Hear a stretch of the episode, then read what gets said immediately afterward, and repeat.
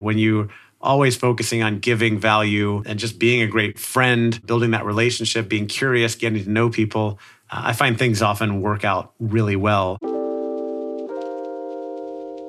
Can we agree that leadership isn't based on title or position? I have created this podcast to talk to everyday people who lead in extraordinary ways in their everyday lives, both professionally and personally, in the hope that it will inspire everyday people like you and me to realize we are everyday leaders. Welcome to Everyday Leadership. On today's episode of Everyday Leadership, I have the pleasure of talking to Andy Storch. He is a podcast host of two podcasts. He's also a consultant and a sought after speaker in the talent and career development world. He recently just released a book called Own Your Career, Own Your Life, where he gives practical advice about being intentional about where you want to go in life. We delve into why now is the right time for this book to come out, as well as taking learnings from his life, from his guests around personal growth, about focusing on your zone of excellence and your zone of genius, leadership, creating psychological safety, and so much more. Let's get into it. Today, I have the pleasure of sitting down with the one and only Andy Storch. Andy is an author, he's a consultant, he's a coach, um, speaker, and a facilitator. How are you doing, Andy? Shope, I am doing fantastic. Thank you so much for having me on. Uh, I am so excited to be here. All right, so it's a pleasure. I've been looking forward to to this conversation. In fact, when I was looking into you and to your work, and I came across the talent development virtual summit that you did a couple of weeks ago. Congratulations on that, by the way. Thank you. Yeah, it was a big, uh, it was a lot of work, but I think it went pretty well. What was the idea behind behind that? And you find it too hard or easy to organize remotely? Well, it's interesting. So obviously, uh, you know, we're living in this remote virtual world now um, under COVID, and uh, before COVID, I was, uh, you know, I've historically worked a lot in talent development, selling and running training and development programs. Um, I host a podcast about talent development called the Talent Development Hot Seat, and so I built a big network in that space. And uh, I hosted a conference, uh, a live event uh, back in January before COVID, uh, where we had about 150 people getting together, uh, some really phenomenal speakers on topics around talent development. It's just a really awesome conference that I put together with my friend Bennett Phillips. And um, you know, back when you could do those things, right? Shake hands and hug people at a large event. And uh, I was sitting here thinking a couple months into the pandemic that you know we're not going to conferences for a while, but people are still hungry to learn and connect with each other. And of course, I'm also looking for ways to build my brand. And I had recently launched a membership community for talent development professionals called the Talent Development Think Tank. And uh, I started really hearing about this idea of uh, a virtual summit. And so, you know, I see some other organizations putting some virtual type conferences together. And I thought there was an opportunity to do things differently because it seemed like they were all kind of sticking to a very traditional model of, you know, instead of paying $1,500 for an in person conference, maybe pay $500 for, uh, or, or still even some of them were trying to charge a thousand or fifteen hundred dollars for a virtual conference, which seemed a little crazy to me. But you know, if they were getting it, good for them, right?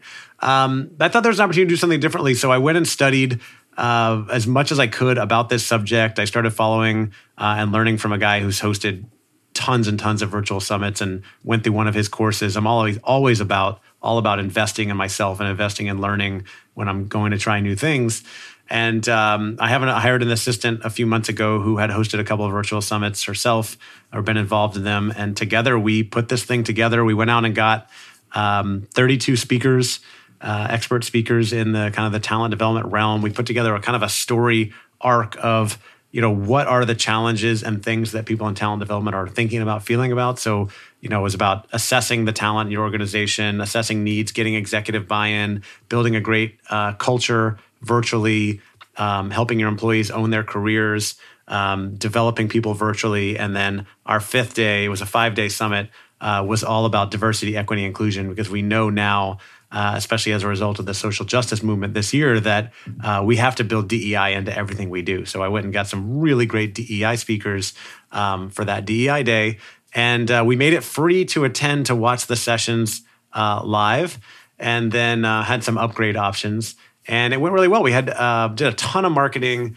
tried all kinds of stuff. Our speakers got involved in promoting it. We had almost 2,000 people register for the summit and um, made some money from it. And um, you know, a lot of people said they got a ton of value from the speaker sessions. And for me, probably the biggest thing was just the relationships that I either built or furthered with a lot of the speakers that I was able to get on board. I always just love doing things like that because you get to connect with so many interesting people with such great experience and wisdom and I love you know building those relationships. Just like I love opportunities like this, and you and I had never you know had a chance to talk before, and we get to know each other um, through doing this interview. So it was just a it was a really great experience. That's amazing. That's a lot of people. And speaking about relationships, you had a really really great lineup, some real world world class um, speakers and leaders and thought leaders actually on on different subjects. How have you built those relationships because you also want to talk a lot about it. You talk about in your podcast, talk about in your articles. So I want to get real practical on that subject of building relationships, especially in the online world that we're living in right now. How do people actually go about developing those kind of relationships? Yeah, it's interesting to me that uh, you know there are people out there who feel challenged, like maybe they can't network or build relationships now that we're in this remote or virtual world. I, I think it's easier than ever um, you know, basically the gist of it is like sit on LinkedIn and connect with people and, and start conversations, right? And I'm doing that all day, every day. Uh, now, I've had some advantages. I also started this podcast, the Talent Development Hot Seat, uh, about three years ago. And I started using that as a vehicle to build relationships with uh, senior talent development professionals, senior leaders, authors, experts, and reach out and offer them an opportunity to come on the podcast. And that allowed me to build relationships with a lot of people. I found clients, I made friends, uh, and then hosting the conference, of course, helped uh, build my brand uh, in that space. Um, although, you know, thinking back to the live conference, I think only one of our speakers from that conference ended up being a speaker on the virtual summit. Um, but we had a lot of past podcast guests. Um, I got some introductions. Uh, for instance, probably the biggest name speaker on our summit was Marshall Goldsmith. Um, I didn't know him previously, but an introduction to him from uh, Gary Ridge, the CEO of WD 40. And Gary had been a past guest on the podcast. And I think I got introduced to him through someone else, Michael Bungay Stanier, I believe, or maybe it was Liz Wiseman. I can't remember. Um, so, uh, you know, I, I, connect with people. I, I, you know, build a relationship. We get on Zoom or, you know, video chat. Um, always try to find a way to give value, uh, lead with curiosity, ask about them, build a relationship, and then ask for introductions. Who else do you know would be a great uh, you know podcast guest or speaker or you know something like that? Or do you know this other person? Uh, i'd love to connect with them and see if i can get that introduction. And some some people come through big time and some people don't and that's fine. You know you also have to go into it i think with no expectations is another really important part of it um, because when you when you go into these situations with expectations like oh i'm going to build a relationship with this person and they're going to give me this or become a client or make introductions or whatever and then they don't you're setting yourself up for disappointment right? But when you always focusing on giving value um, and just being a great you know a great friend um, building that relationship being curious getting to know people uh, i find things often work out really well. And so uh, again like a lot of people i knew a lot of introductions and then cold outreach too on LinkedIn and email. Just you know, there were there were probably a four or five speakers on the summit that maybe I had reached out to cold and say I think you'd be a great fit and I'd love to get you on this summit. And a couple, some of them said no, and some people said yes, and so we went with what we got. I think one thing I know stops a lot of people is that fear of rejection, or that no. Do you ever have that fear come across when you're reaching out to people, especially doing it cold, or you just reach out regardless? Yeah, of course. I've had a fear of rejection. I've been dealing with fear of rejection my entire life. Um, I've, you know, it's taken a long time to get past this. Uh, you know, sometimes I just think about the stakes. If I'm inviting, asking someone to speak on my virtual summit, I know I'm giving them a great opportunity. If they say no, uh, I'm disappointed, but I don't I try not to feel like they're rejecting me. They're rejecting the opportunity, right? They either don't see the value or they're their schedule is just you know really busy and they don't have the time. Um, you know, just as another example, I have uh, I'm coming out with my first book in November, right? And I've been reaching out to a lot of authors in my network. Some I know well, and some I don't know that well. Uh, asking them if they'll read the book and write an endorsement, like a review for the book. And most people have said yes, uh, but I've probably had five or six people so far say no. And usually the reason is I've just got too much going on right now. I won't have a chance to look at it. And, you know, they're not rejecting me saying I don't like you. They're just saying I don't have time for this, which is totally fine, right? That's their their choice and I make those choices every day. So I think we have to, you know, I know you're all about the mindset shift, right? If you if you I think we have to shift the mindset from it's the same thing with failure too, right? If we try something like let's say I tried this summit and you know there were things that didn't go exactly as planned, but it went pretty well. But let's say that it had completely failed and I had you know five people who registered and I lost a bunch of money and whatever. Uh, it's important to look at these failures and these quote unquote rejections as not defining for us, right? So the failure is not def- doesn't define me. It's just that that situation didn't work out as planned. So the rejection doesn't define me. Uh, it's just that they didn't see the value in it. And I'm in sales too, right? Like you and I are both out there. We consult and sell workshops and speaking engagements, things like that. Um, I'm always looking for new opportunities to work with companies, clients, and quite often I offer some things that people say, you know, not interested right now. And again, have to say, like, okay, that's a rejection of that because they didn't see the value in it. And then you have to ask, what can I learn from this? Right? Like, what could I have done differently? Could I have um, shown the value more for those speakers that didn't sign up to speak on the summit? Um, you know, there were a couple like chief HR officers, chief people officers. Did I not show them enough of the value to make them go, oh man, I really need to speak on that summit? Instead, they were like, "Ah, it doesn't sound like it's for me. I'm too busy," and that that was it. So I, I think all of these are are learning opportunities for us. I think what you described there is what we call adopting a growth mindset, where you look at that situation and you kind of turn around saying, "Okay, what can I learn from this? Is it the value I need to add, or is it actually the fact that it might be a no right now, but doesn't mean it's a no later on because they don't have time for it?" So that's very hard to develop that and that takes a lot of nutbacks. It takes a lot of um, rejections. So over the years, have you um, got to develop that exterior and, and, adopt that kind of mentality and that mindset?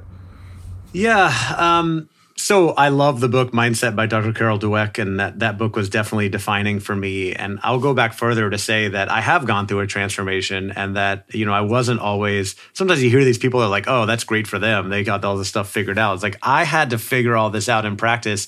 I was deathly afraid of rejection and judgment for most of my life. I had very few friends in school um, you know, when I got to high school and college, I was I'd hardly ever talk to any girls. I was too afraid, you know, to, to talk to girls or ask them out because I was so afraid of rejection.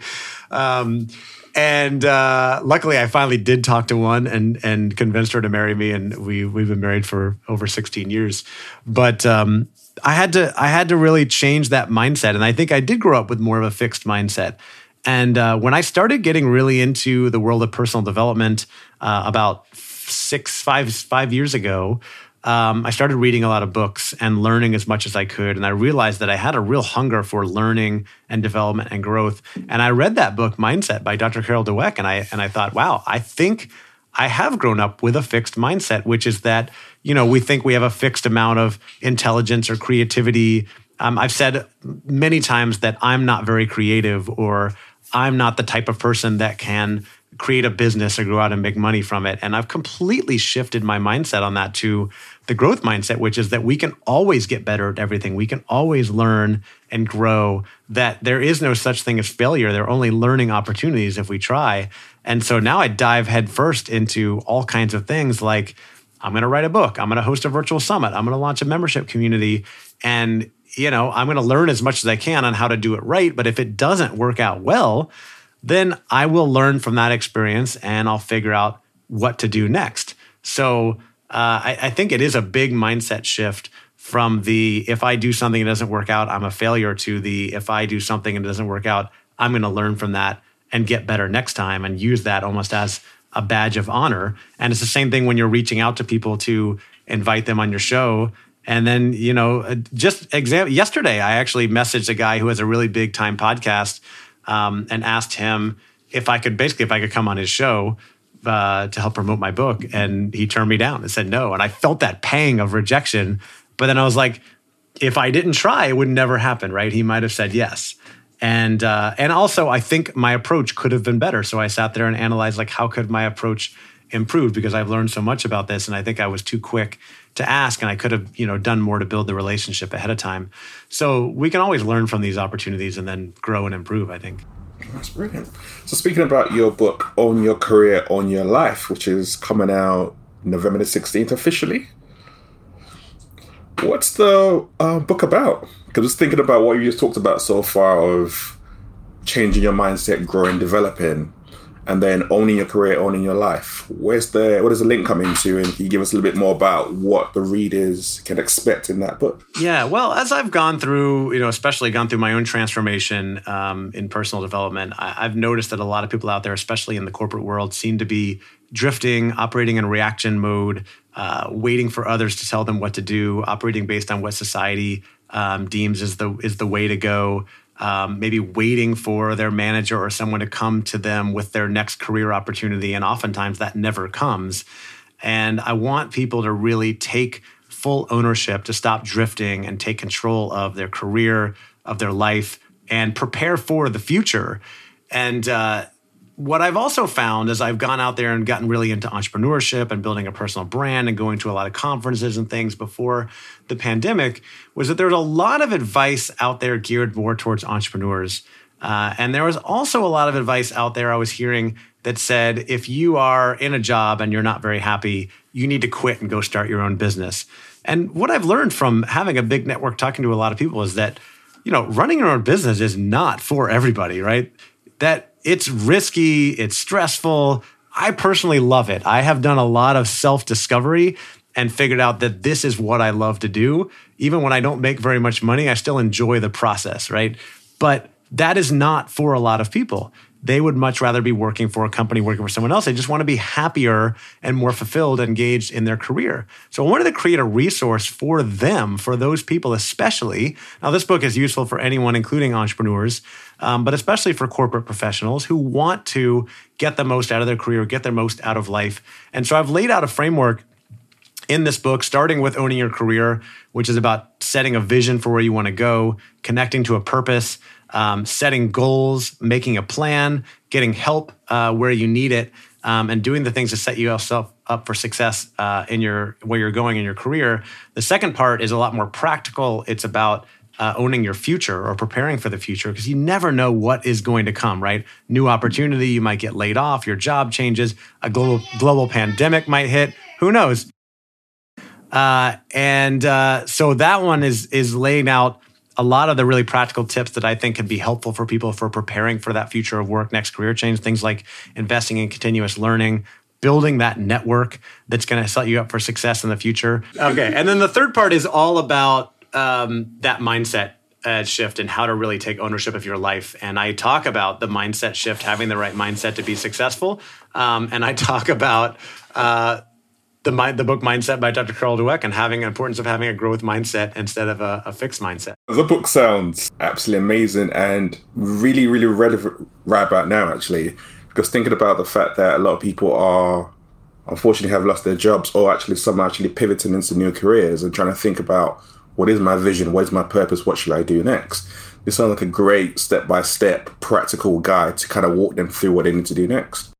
Yeah, absolutely. I mean, I want to help people prepare for that next career change, for the future of work, whatever it may be.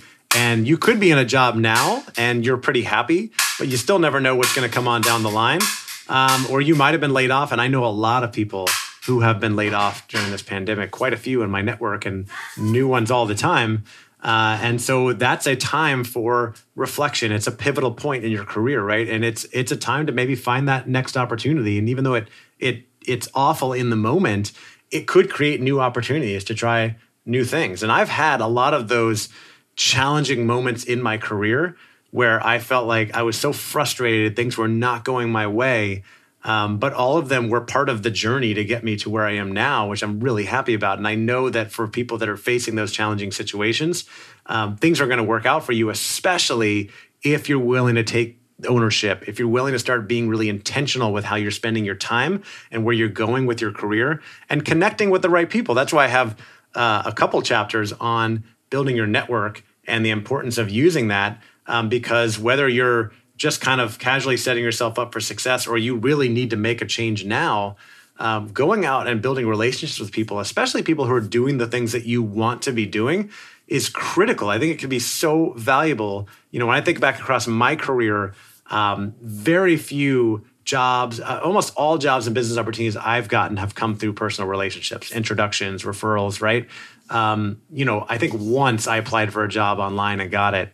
Uh, and other people may be different, but I find most people, uh, the best jobs they get are often through those introductions, those personal relationships. And the more relationships you, relationships you have, the easier it is going to be to go out and get that next job down the line. I'm curious to learn what was the spark, the catalyst for you to leave your initial career and actually go to start working for yourself? Well, um, I discovered the world of entrepreneurship way back um, after college or university, as you might call it, uh, in 2002 or 2003. I read a book called Rich Dad Poor Dad by Robert Kiyosaki, which was my introduction to entrepreneurship, has been for probably millions of other people. Um, there were no entrepreneurs in my family. My family, uh, my parents were educators, teachers in high school. And um, so that kind of opened up my world. And I thought, I really want to try this. And uh, at that point, uh, my wife and I moved across the country and uh, I, I tried my hand at a few startups. I joined a couple startup companies. I started a couple small little ventures and everything failed. Nothing worked out. Um, I also worked, uh, I know you like to talk about leadership on this podcast. Uh, as I was going into some of those startups, I worked for some of the worst managers, leaders I have had. I mean, just absolute tyrants, jerks, um, terrible people. And uh, I learned a lot about leadership as well, what doesn't work. And then I got into the corporate world for a while, um, needed to pay the bills, and I went back to school, got an MBA. Um, I eventually got into corporate consulting and um, found a job with a consulting global consulting company that I loved and allowed me to travel all over the world and work with clients in in different situations. Lot, work with a lot of executives from cool tech companies, and uh, I learned a lot from that experience. And things were going well, except that I wasn't meeting all the requirements in the job. Um, I tend to not be very detail oriented, and that held me back from some of the roles I, I wanted to get into that required some project management skills. And so there was a pivotal moment where um, I had to sit, I sat down with a senior leader in the company who basically said, You're not cutting it in this way, but you really excel at sales and these other things. And I'm going to create a new role for you. And I'm very lucky that, uh, again, I know you like to talk about leadership. I'm very lucky that this, this leader, Jessica, um, sat me down and created that opportunity for me because she could have easily just let me go. Uh, like she had, I'd seen her do for so many other people. And that set me on a new trajectory, getting into sales, and then um, along the way, I discovered the personal development and I got back into this idea of entrepreneurship and started studying it. And the first podcast I started um, about three and a half years ago was about entrepreneurship so that I could just interview entrepreneurs and learn everything that I could and started building a network in that space and going to podcast conferences and things like that.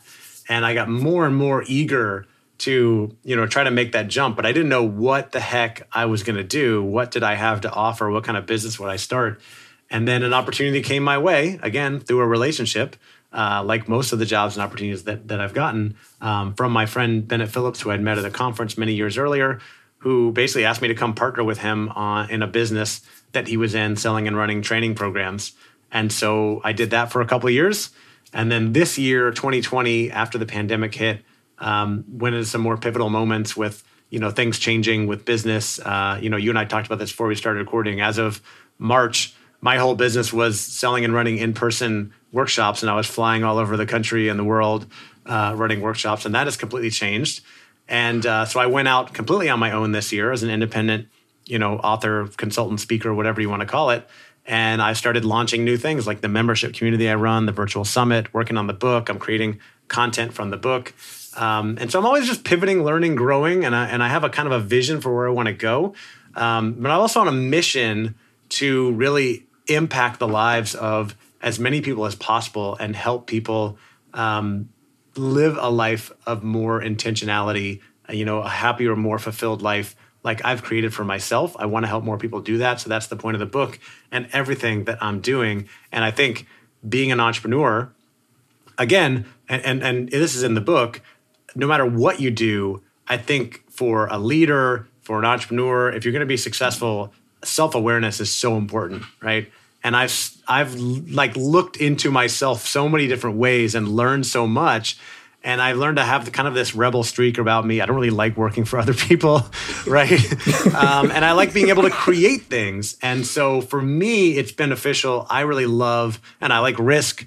So I love being out on my own. But again, that is not for everybody. And the whole point of this is to find out what you like, what you want to do, where you want to go, and then start to be really intentional about getting there so that you are working in the career that you want to work in, that you're living the life that you want to live, because we only really get one shot, and I want people to make the most of it.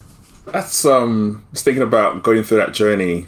Self awareness requires a lot of self reflection, and um, just thinking through some of the stuff that you've you've gone through. You've talked in the past around how you had to make when you were going through this on this personal development journey. You made some massive changes financially and as you were making those changes, obviously, like you've talked about, you've been married for 16 years, you had your partner there who was not necessarily aligned to on the same page as you were.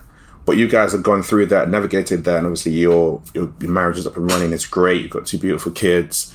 But I just want to talk about navigating that space when you are going on that journey and having a partner, having either when you're married or girlfriend, boyfriend, whatever it is. How do you actually have those crucial but tough conversations and get alignment with that person who's in your life? Yeah, that is a really, really tough challenge. Um, and I say that not only from my own personal experience, but from dozens and dozens of conversations with others. Uh, when you start to go on a journey where you feel like you are transforming and changing, and maybe your partner is not ready for that, they're not on board, they might even be resistant to it. Um, I don't know if I've discovered really the answer for that. Um, but what I've learned through this process, and again, I've been married for 16 years. My wife and I have been through many challenging times, a lot of ups and downs. Uh, things are very good now, but we, only because we've done a lot of work to get to where we are.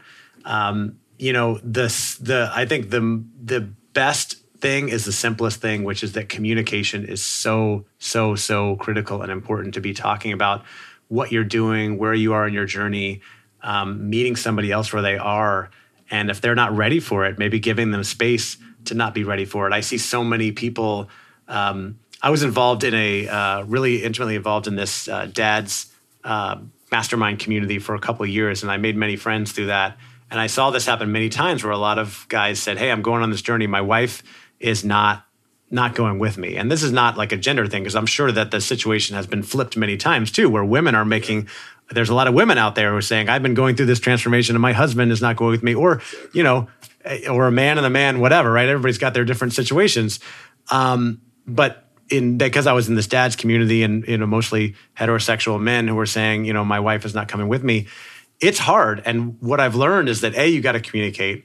B, when you try to make people do things that they don't want to do, it doesn't usually go very well, right? So a lot of times people will try to force their partner to come with them. I've done that. My wife has done that to me on certain things as well. Um, and one thing I learned a long time ago, you can do some coaching. I've gotten into coaching as well. Uh, is that when you try to coach someone who doesn't want to be coached, it's called nagging, right? so you need to do this and you need to do that, right? Um, it's it's a lot about communication and giving space and just saying like this is what's working really well for me. I would love for you to come with me on this journey, um, but maybe you need to do it your own way.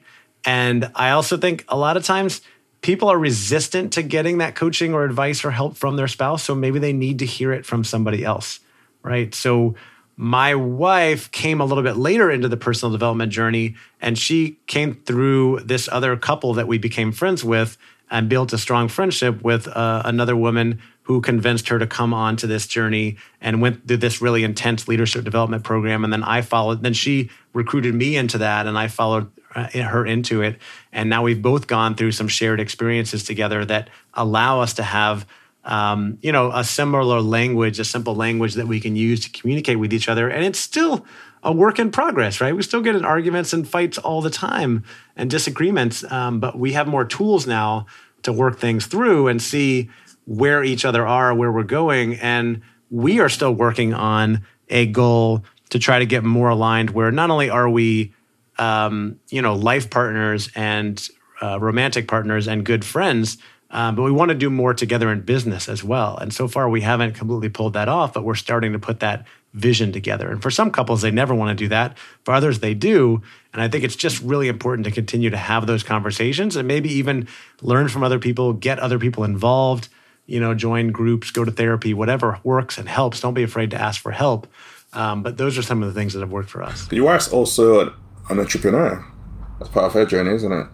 Yeah, so uh, she uh, is a former journalist uh, who is now a uh, documentary producer. She produced a documentary last year and is working on a new one now. And uh, she's a coach as well. And she is really, really like I got into coaching because I thought I wanted to be a coach and help people, and I still do that a little bit. Uh, but she's a million times better than me. She's a really phenomenal coach. So she's starting to build her her practice, her business around some of those skills and things she's doing. Um, and you know, we're both kind of still figuring out our way, but we have also, you know, come together on like shared values, and we both strongly value freedom, and we want to be able to uh, kind of live where we want, you know, work from home, that sort of thing. Now everybody's working from home, but um, uh, so for both of us, we want to be entrepreneurs, even though that comes with a lot of challenges. Usually, uh, you know, less benefits and income, and you know, healthcare challenges and things like that. But we we strongly value that, so we want to both be, uh, you know, running our own businesses and and supporting each other in that. How has that journey that you guys have been through? How's that helped you in your business? How's that helped you the way you approach business and you approach clients, way you learn and grow? Well, for one thing, you realize that everybody's human, right? And everybody has challenges going on. Um, you know, no matter how good things look on social media, uh, they've always got stuff going on.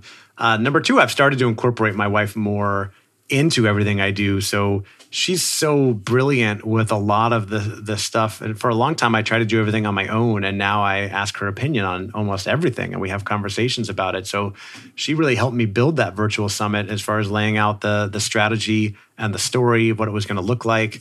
Um, when I started uh, or when I finished writing my book, I gave it to her, and she read it. And as a former journalist and an excellent writer, she was able to go through and clean some things up and say, I think you should take this out and move this over here. I think the third section is too long, and I ended up taking out like a whole, like two whole chapters, um, which was hard, but the right decision uh, to make the book a little bit more succinct. And I was really grateful to have her advice. And then I hired a professional editor who really cleaned it up, uh, and he did a fantastic job as well.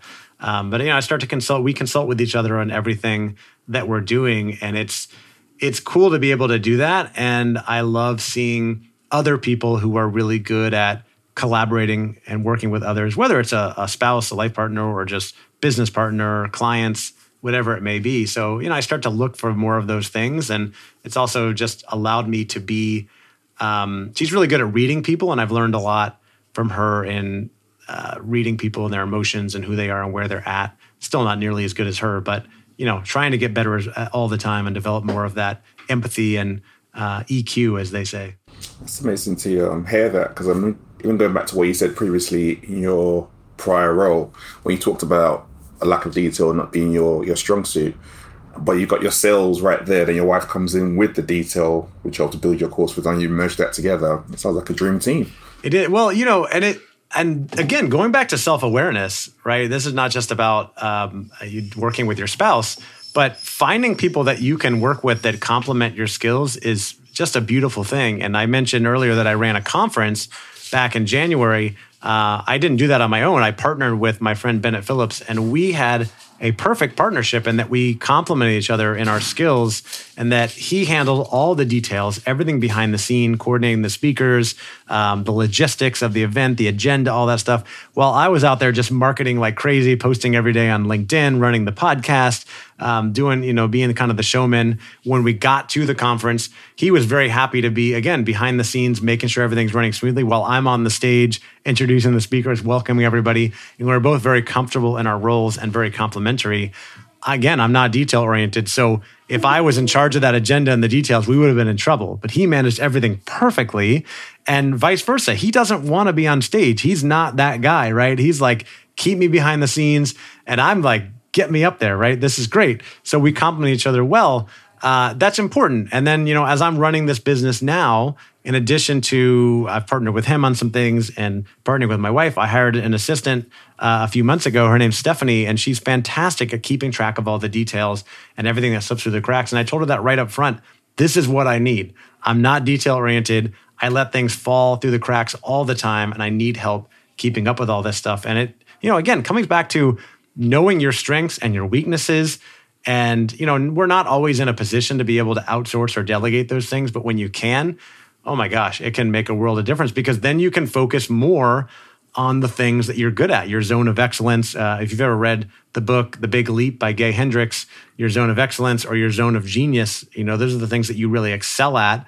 And the more time you can spend doing the things that you are good at and that you love, and less time doing those frustrating things, the happier and more successful you're going to be. And a lot of times that means you need to find a way to outsource or delegate uh, or avoid doing that stuff, which is not always available to everybody, right? Depending on resources and job type and everything. But the more self awareness you have, the more resources you have, the more you can make that stuff happen.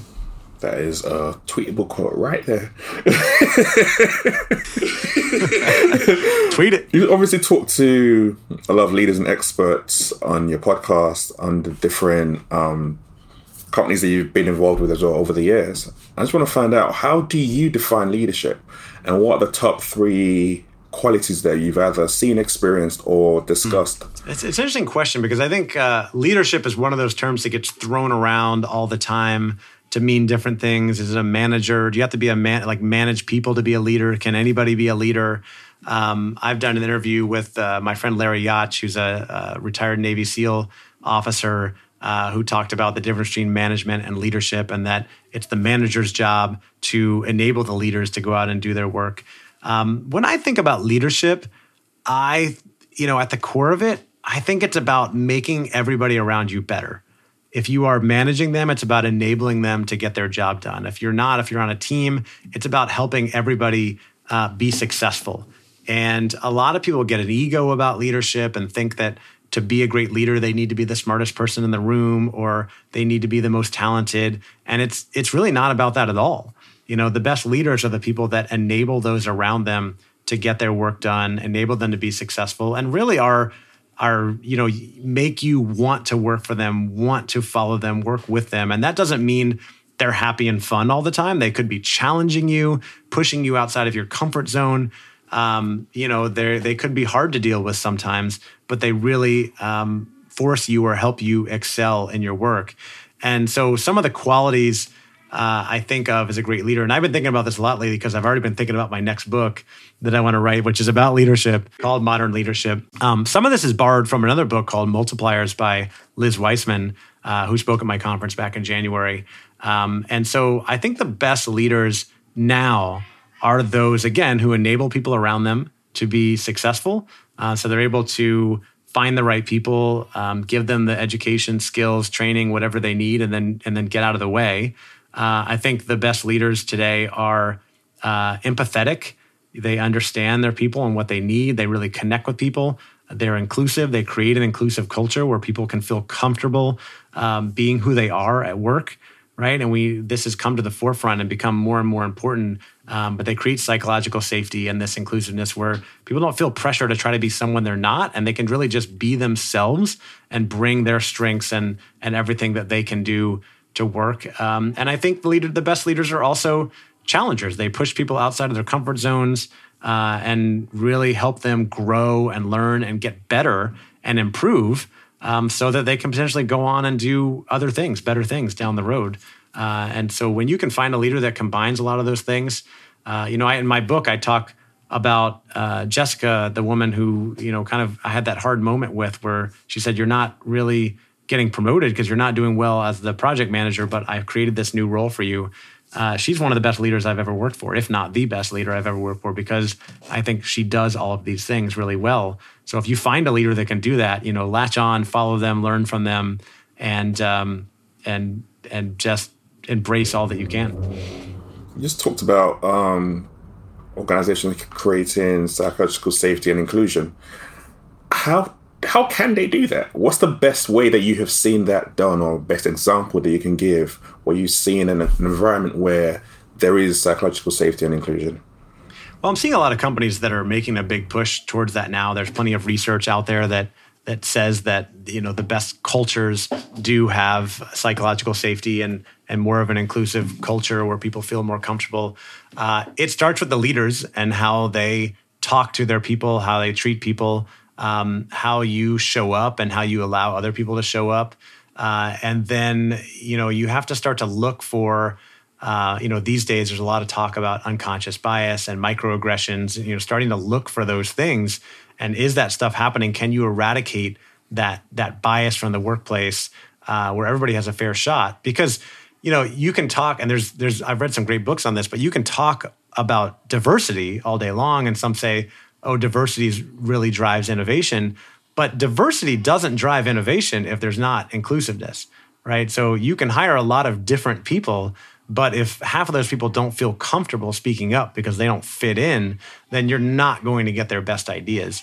So creating inclusive culture is not just about, um, you know, making people happy and doing the right thing. Like it can seriously create more innovation in your business and help you avoid being disrupted down the line. So I think it's a it's a critical business decision uh, to focus on creating those things, and that means again creating an environment where people feel comfortable being themselves, speaking up, sharing their ideas. They don't feel like they're going to get um, you know sneered at or or fired or whatever for for saying the things that they think could be beneficial or helpful or sharing new ideas, trying a new project um, trying something and failing, right? What if I try something and fail?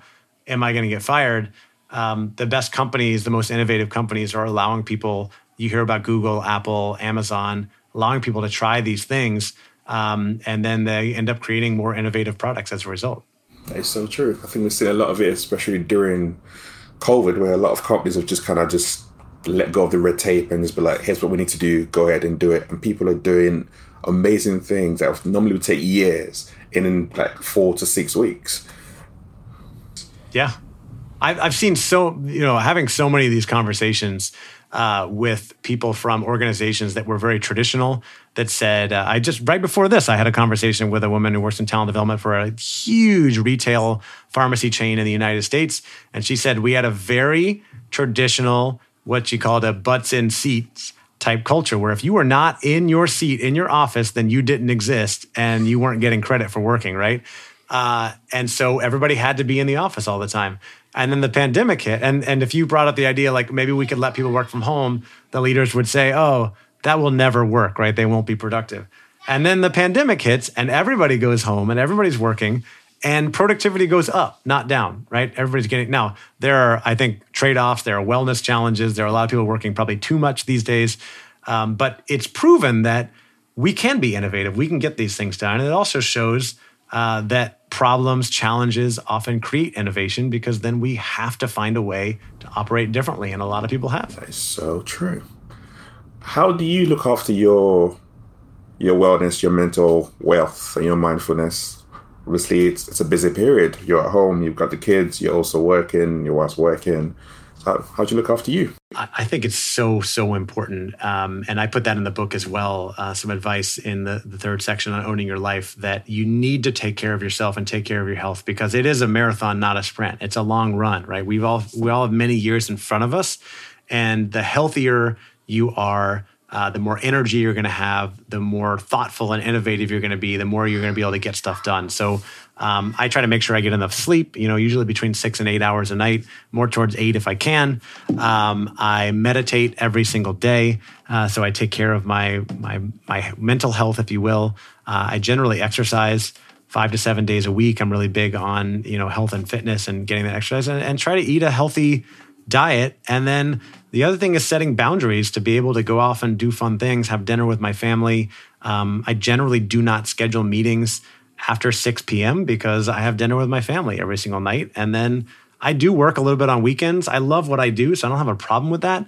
Um, but I also go out and do stuff with my kids and my family every weekend as well. And we take trips and vacations, probably not enough. Um, but I think the important things are taking care of your mental health, your physical health, eating right, um, all those sleeping enough, all those things give you the energy to be able to get more done. Um, and then uh, setting those boundaries to you know be able to do certain things in your life that you want to do.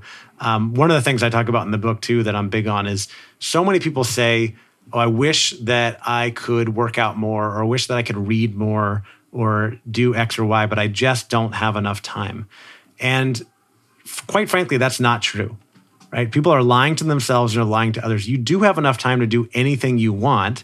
If you live in a first world country where you have free, you know, generally free will, right? There are some places in the world where, you know, the government still tells you exactly what to do, right? But for probably 80, 85% of the world, um, you do have the ability to do whatever you want.